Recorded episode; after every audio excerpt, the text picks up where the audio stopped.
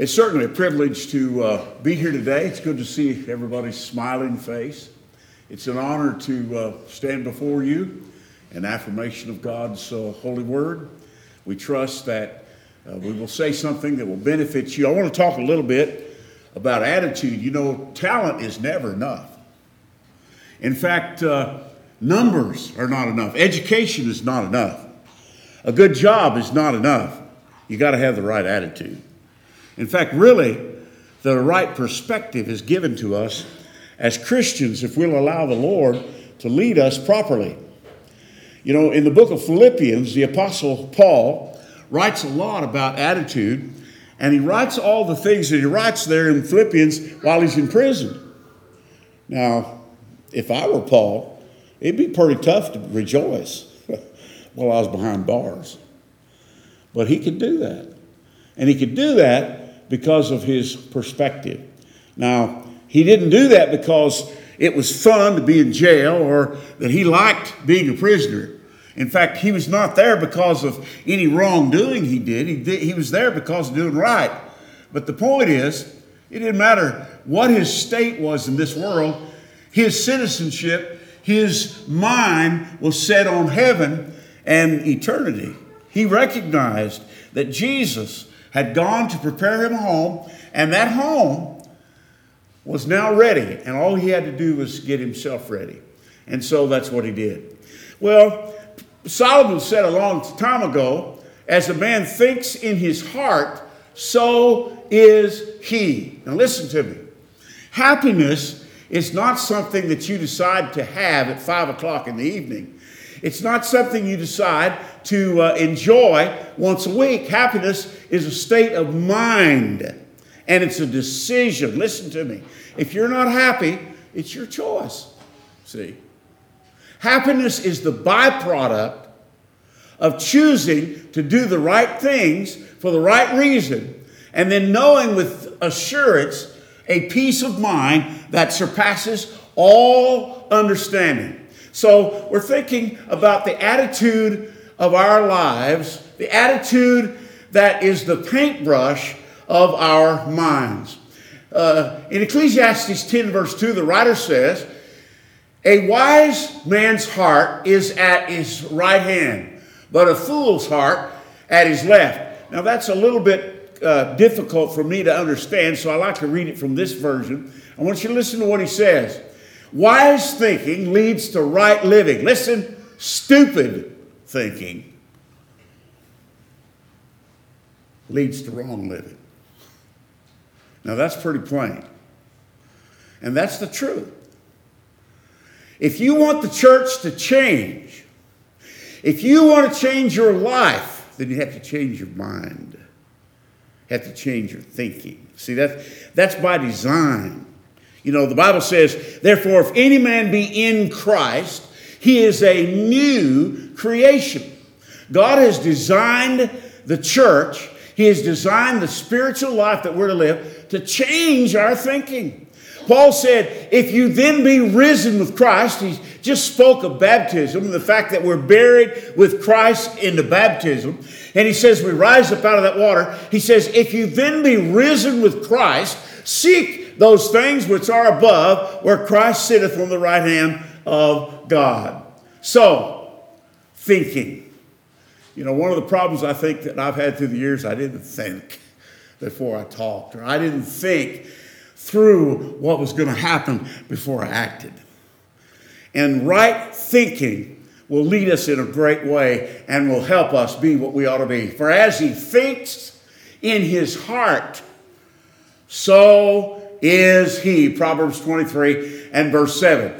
Now, in Philippians chapter 4, verses 1 through 7, Paul tells us, he gives, a, gives us a prescription of how to be happy. He gives us a prescription of how to have the right perspective, the right attitude. Paul admonishes us on how to live fulfilled.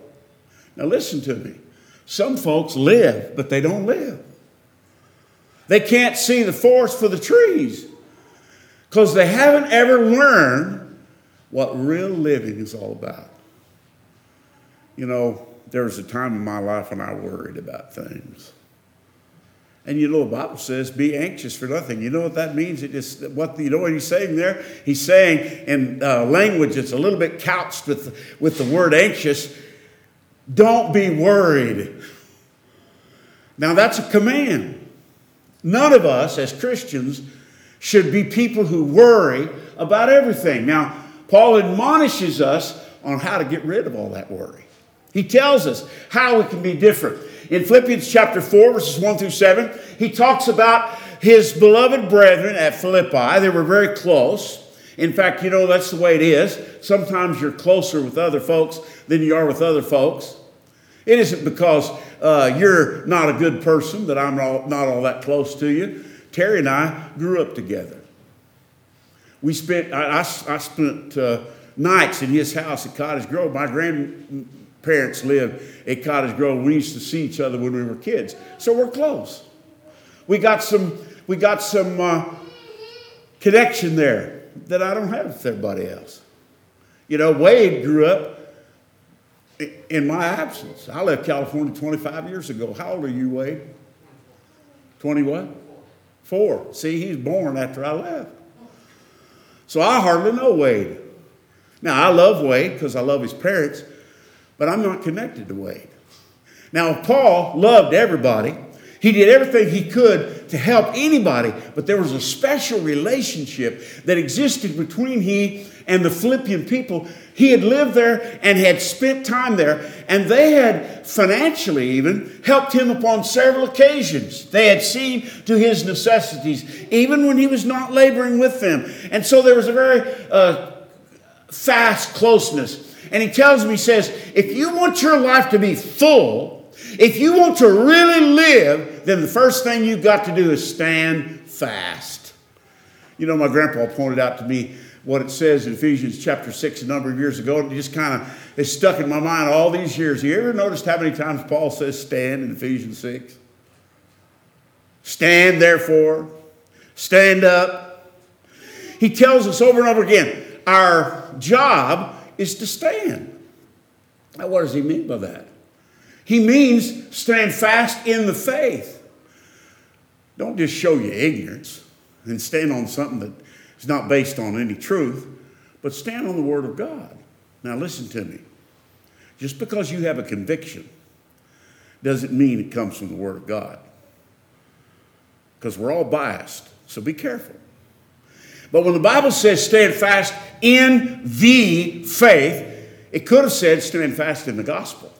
So when you stand fast on some spiritual principle, don't just, uh, it may be a good, wise thing, but unless it's in the Bible, that's not what Paul's talking about, see. Now, you can have personal, personal scruples. In fact, that's what Paul is talking about in Romans 14 when he says, keep that faith to yourself. But here he's talking about the faith that Jude says, earnestly we are to contend for. In Jude verse 3. He says, stand fast in the faith. You want to fulfill life? Then live according to the Bible. The Bible's not written to plague our lives with uh, restrictions. In fact, sometimes uh, when I sit in the, in the seat in the audience, uh, and preachers get up and preach, it almost seems like the Bible's filled with all kinds of thou shalt not do this and thou shalt not do that. And that's true. There are some places where it says that, but listen to me. For every negative, there's a positive. And unless you put some things in your life, you know, I remember, and I bet I venture to say that Linwood did that very thing here. He wrote a bunch of zeros. You know, I'm not an adulterer. I'm not a liar. I'm not uh, ste- uh, a thief. He wrote all those zeros on the board and he said, What happens when you add up a bunch of zeros? He said, That's what happens to your faith when, you all, you, all, when all it amounts to is the negative things. You see, we do have to get some things out, and we do sometimes have to realize there are some things that we got to put away. But listen to me Christianity is not just negative. In fact, Christianity is the greatest life that you will ever live.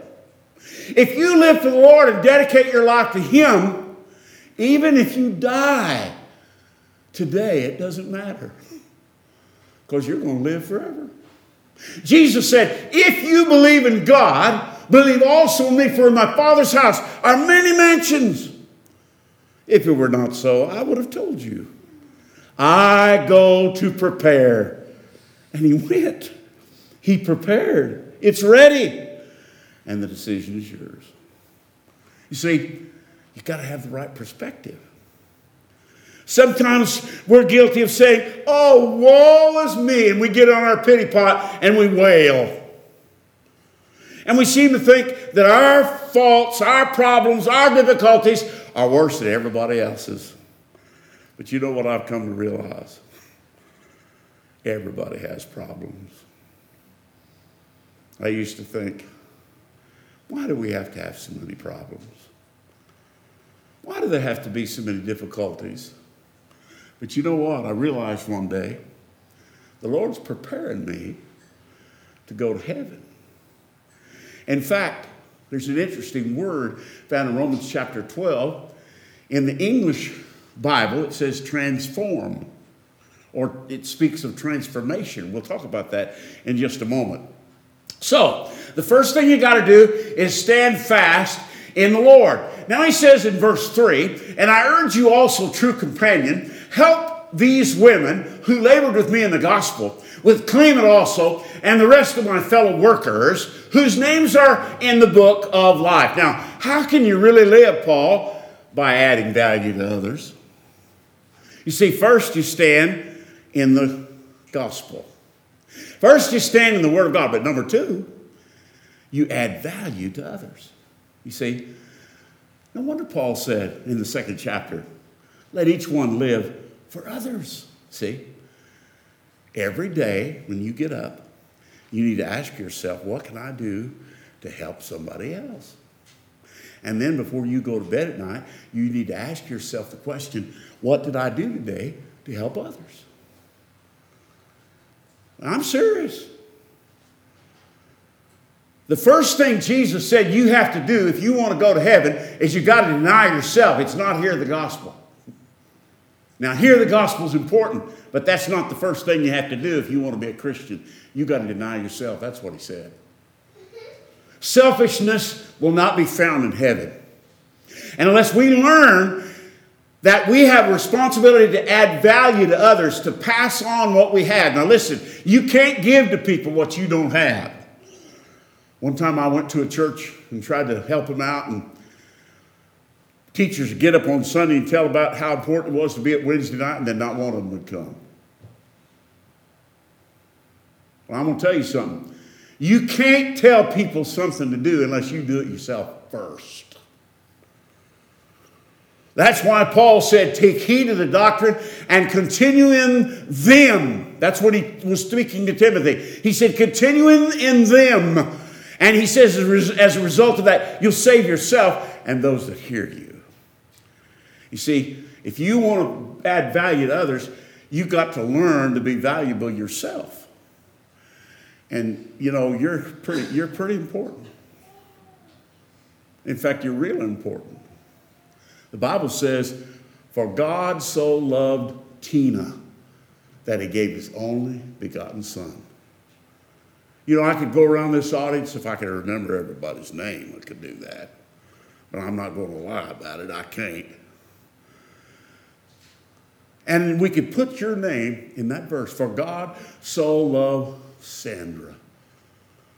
For God so loved Carl. For God so loved Chris. That he gave his only son. You think about that. The God of the universe. The God who spoke everything into existence was willing to offer his love and wants to save you so desperately that he gave his son. Think about that. You're valuable. And so, because of the great value that Christ has placed on us, we need to walk in his steps. And we need to add value to others. Now, listen. You know, I can pat Terry on the shoulder and I can say, Terry, I love you, brother. But you know what? If he has a need, and I see that need and I have the ability to help him, patting him on the shoulder and says, uh, saying, I love you, don't help. See, that's not adding value to people. Whatever you have, and all of us have something. Now, if I sit back and think like the one talent man,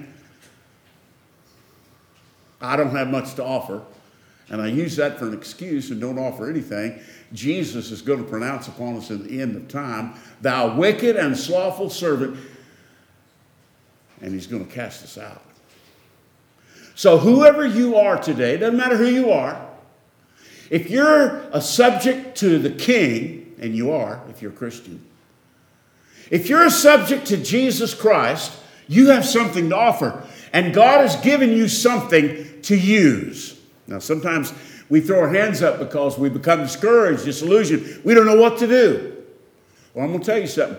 If you don't know what to do, you got some brethren here that are experienced, some that are younger, and they can help you. If they can't help you, shame on them. Yes, sir. If you can't help anybody, brother, shame on you. You see, because we're all of great value. And if you're going to be a life, you're going to live a life that is fulfilled, you've got to learn to add value to others. Now, Paul said in verse 4, rejoice. now, he's in prison. How did he say that? Rejoice in the Lord always. Again, I will say, rejoice. But I want you to know, brethren, that the things which happened to me have actually turned out for the furtherance of the gospel. Now, think about that. In fact, he mentions in the book of Acts that even the palace guard, or maybe it's in the book of Romans, that says even the guards in the palace now know about Jesus because of my imprisonment. now, when you have a tragedy, or you have a great trial, or you have a problem that you're dealing with, while it's going on, you can't rejoice. when you lose your loved one, you know, my dad lost my mom a couple of months ago, and when he goes to church, it's so hard. Because they went to church together for 65 years. They sit together for 65 years. And she's not there anymore. I'm going to tell you something. If my dad lives long enough, there's going to come a time in his life when he can help somebody else understand that this world is not my home. I'm just passing through. My treasures are laid up somewhere beyond the blue. Doesn't heaven grow sweeter every day? Don't you get tired of all the hustle bustle of this life and all the problems? Oh, I'm telling you, when you understand what Paul understood, even while he's being beaten, he could rejoice. Not because of the whipping, but because of the joy that's set before him. The Bible says even Jesus despised the shame of the cross, but he endured it now that means he hardly could, he hardly could stand it, but he endured it. Why? For the joy that was set before him. Because he knew there was more to this life than the physical life that he was then living. And even when he died, he knew life would go on. Now, that didn't always fix everything. If you're a Christian, your emotions are not going to be high all the time. Sometimes you're going to be in the valley. But if you can tell yourself, even in the valley, that there's something better coming, God's in control. I don't understand everything that's happening. I can't comprehend why things are like they are. My situation seems awfully grave. You know, our daughter and her husband had five children under five. They were planning to have four, but the fourth one was twins, so they had five under five. And she asked Lori one day, she said, Mom, does God, is it possible that God sometimes gives you more than you can bear? Well, Lori said, I don't think so. But you know what? Someday you're going to have five weddings probably in one year. In other words, it don't get easier. If you think things are hard today, they can get harder tomorrow. And what you have to do is you've got to have the right perspective. And you can rejoice even in tragedy. Now, you don't rejoice over the tragedy. Oh, sometimes somebody will say, well, if, if my wife's going to be a better person, going to get to be a better person, I'm going to treat her mean. I'm going to tell you something. That's, all, that's a terrible attitude. You don't create or cause problems for anybody. You won't be justified and you'll be judged for it. But sometimes things come, things happen. And I don't understand why sometimes. Seems like some families just face more than, than any person should have to bear. But listen to me. In spite of it, you can get through. And there's glory in the future. There's glory in the future for you. The Bible speaks, remember I mentioned a while ago the word transform. That original term comes from a Greek word uh, from which we get the word metamorphosis. And, uh, you know, it's uh, kind of like the worm that becomes a butterfly. There's a transformation. That's the way God looks at us. We're, we're worms, but He wants us to be a butterfly. It's sort of like the grain of sand in the shell of an oyster. That grain of sand is an irritant. That grain of sand, would, that oyster would like to remove, and he works at it and strives to remove it, but he can't remove it. It remains there, and it becomes a pearl. You see, you're suffering today because God wants you to be a pearl. When you endure problems, there's a reason for that. And that's why the inspired writer used the concept of metamorphosis. He's transforming you. When you face trials, while you grieve, while you endure the trial, it may appear, it may seem that you just can't stand it anymore, but you hold on. You hold on. And on the other side, you'll learn how to love in a deeper way. You'll learn how to comfort in a special way. You know, when somebody loses a child, my heart goes out to them. How do you handle that? How do you deal with that? It took Ed Daniels seven years to even get to the point he could look at a picture of his son. He died when he was 17 in his sleep. But now, Ed holds his head high. He can comfort like nobody else when somebody loses their spouse or they lost a child because he's been there. He's done that. I wouldn't wish hardship on anybody. I wouldn't wish problems on anybody.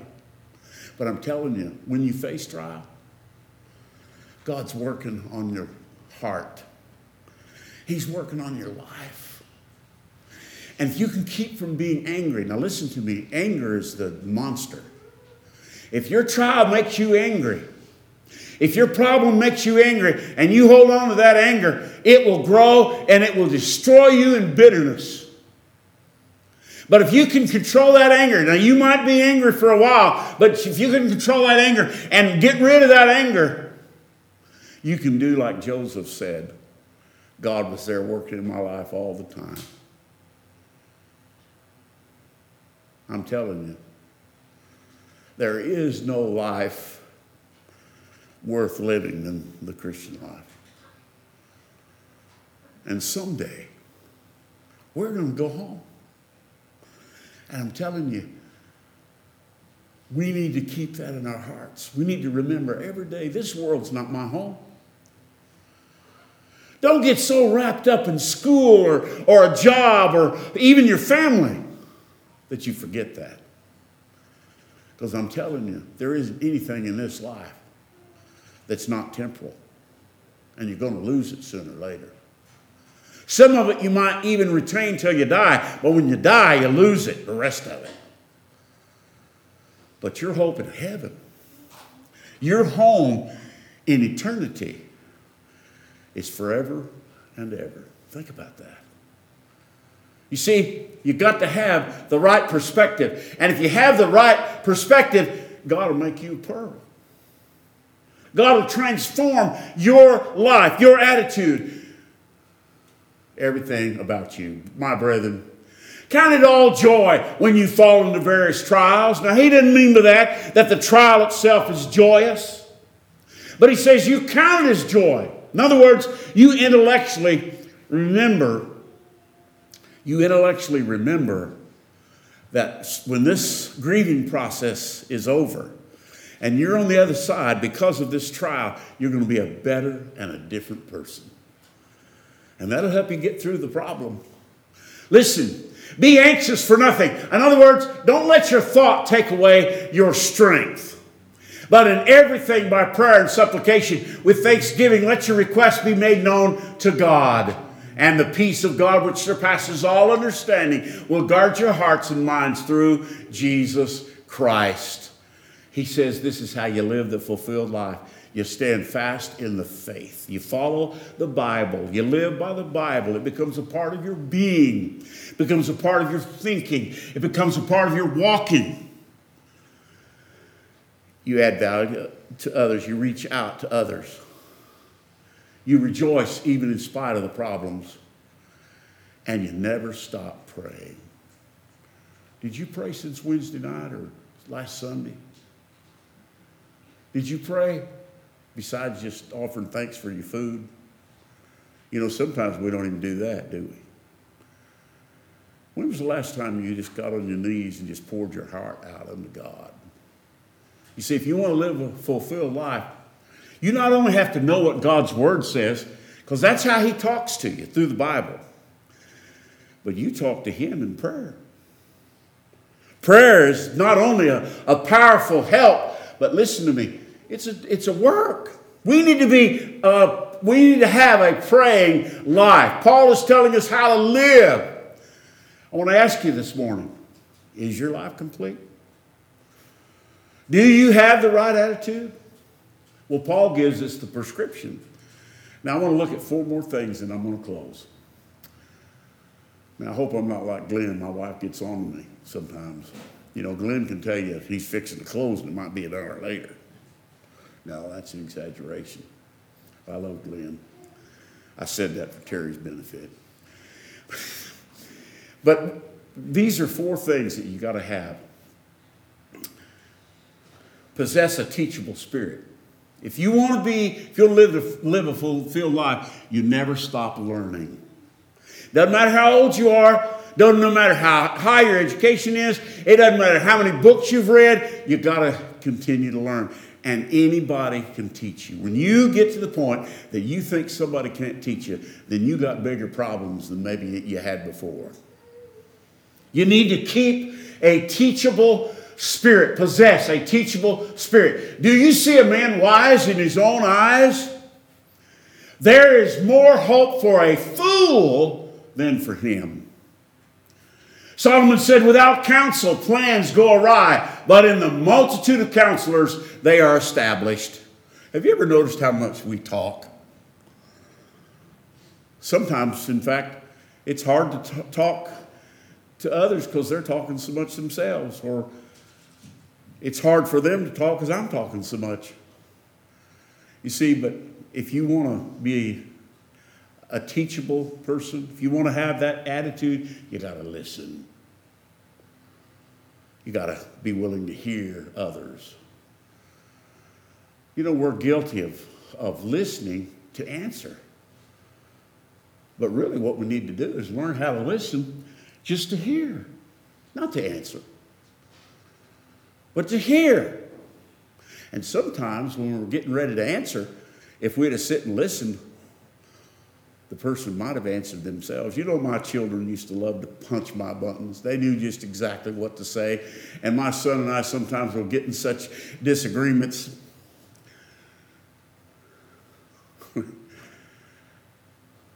but you know, when it was all said and done, he heard every word I said. He just didn't want me to know that.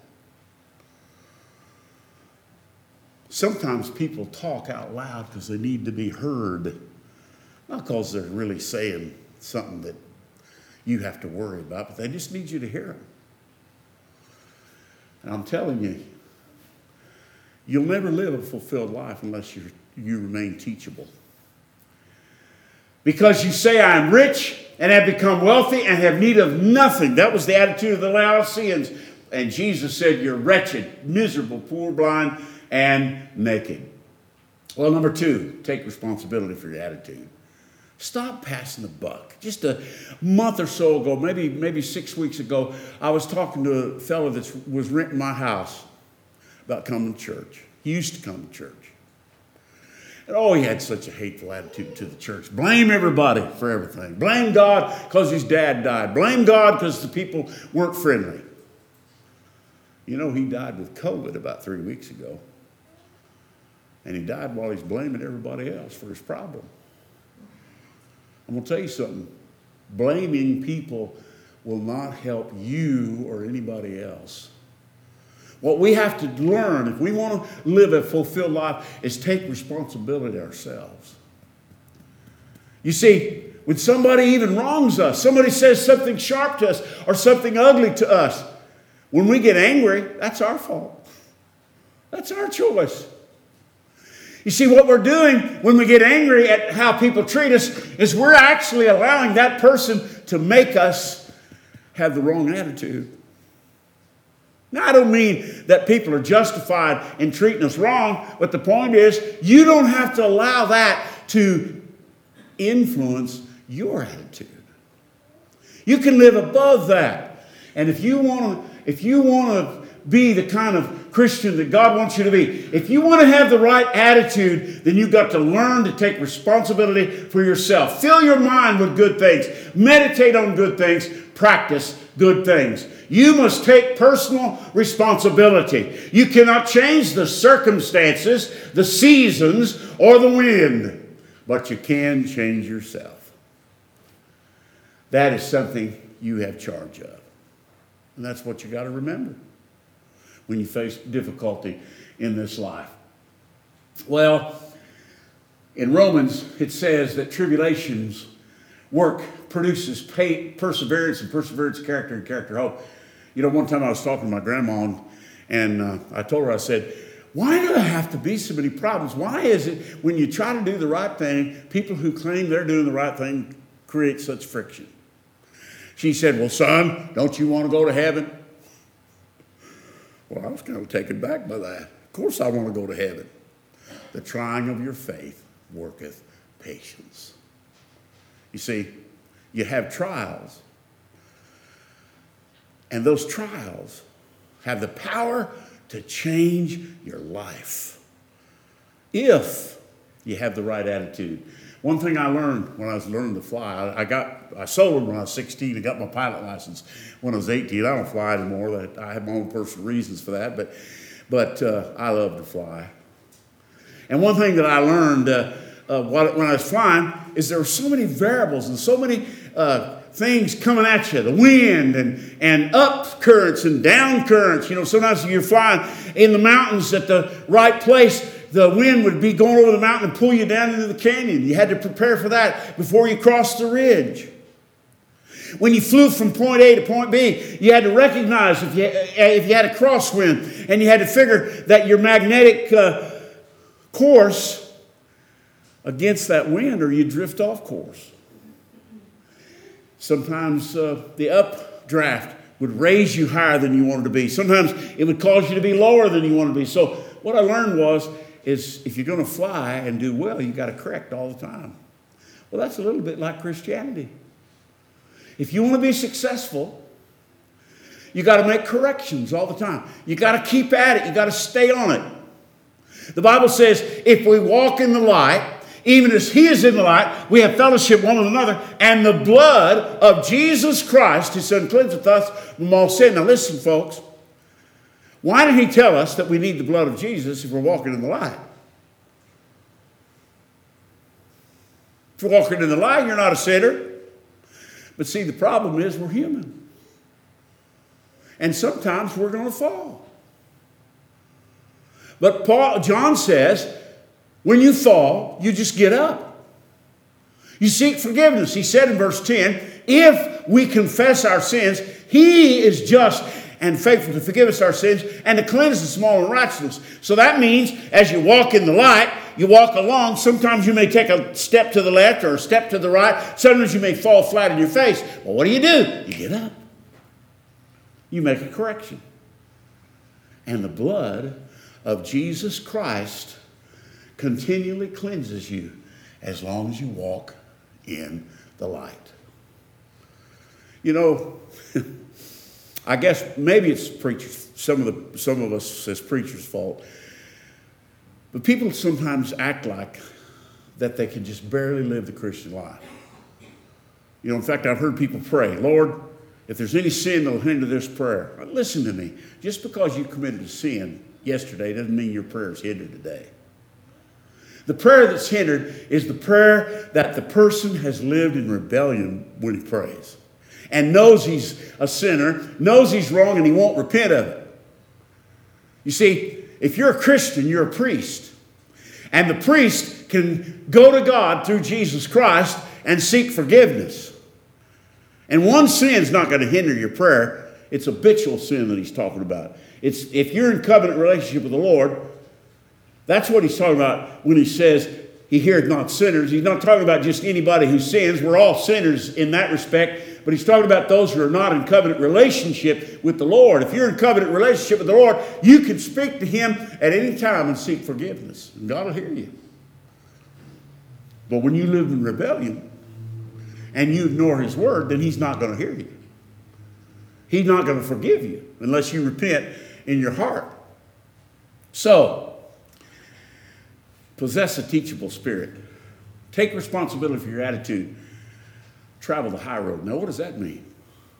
You see, if you travel the low road, you treat people worse than they treat you. Now, there's some people even in the church like that, I regretfully must say.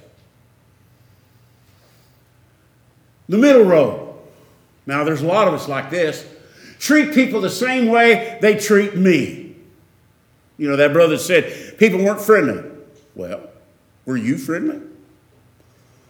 Sure, people have a responsibility to be friendly to others.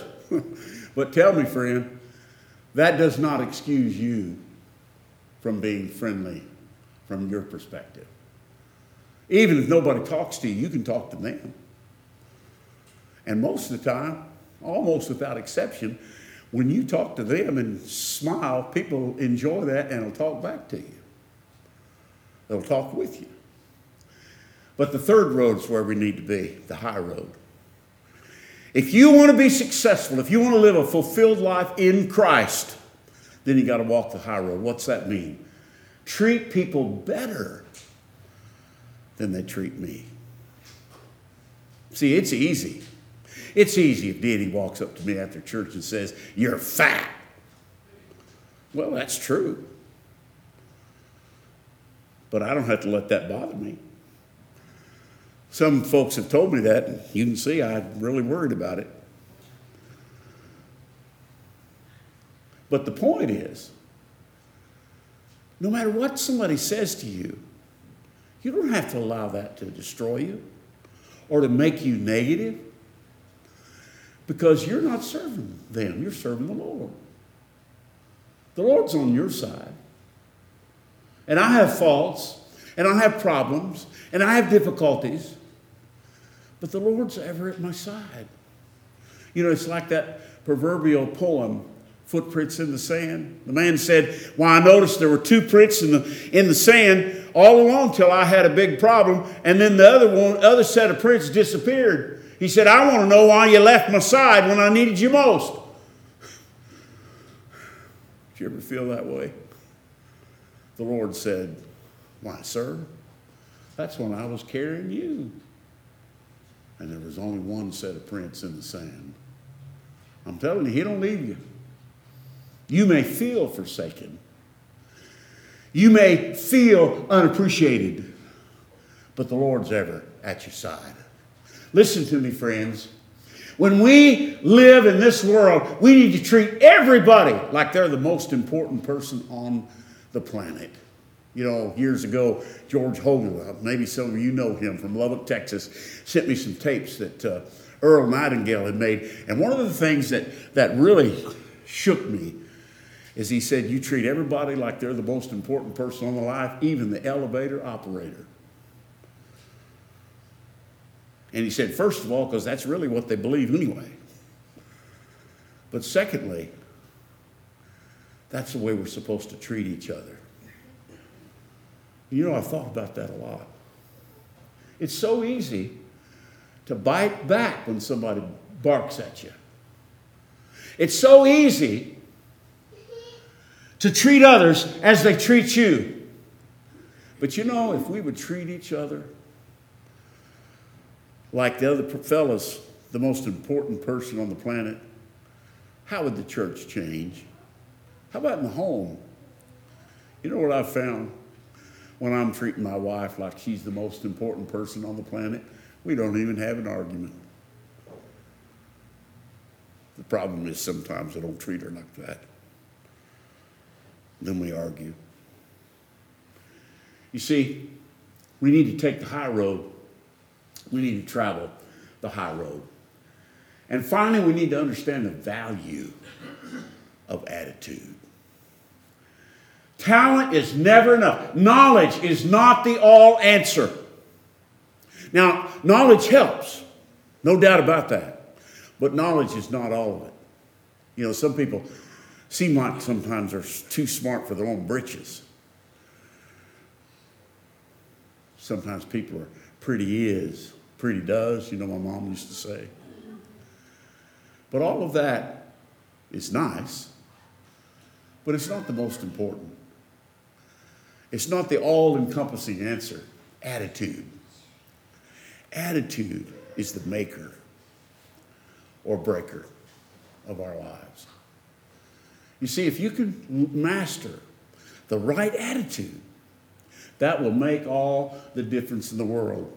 Zig Ziglar said, Your attitude, not your aptitude, will determine your altitude. And, buddy, that's true. You want to live a fulfilled life? then change your attitude. That's what it takes. That's what the Lord demands of us. Your attitude, Teddy Roosevelt said, your attitude about who you are and what you have is a very little thing that makes a very big difference. And you know, Teddy Roosevelt was crippled when he was a kid, and uh, doctors and, and people who were supposed to know told him he'd never amount to anything, and he became president. In fact, he became one of the Rough Riders.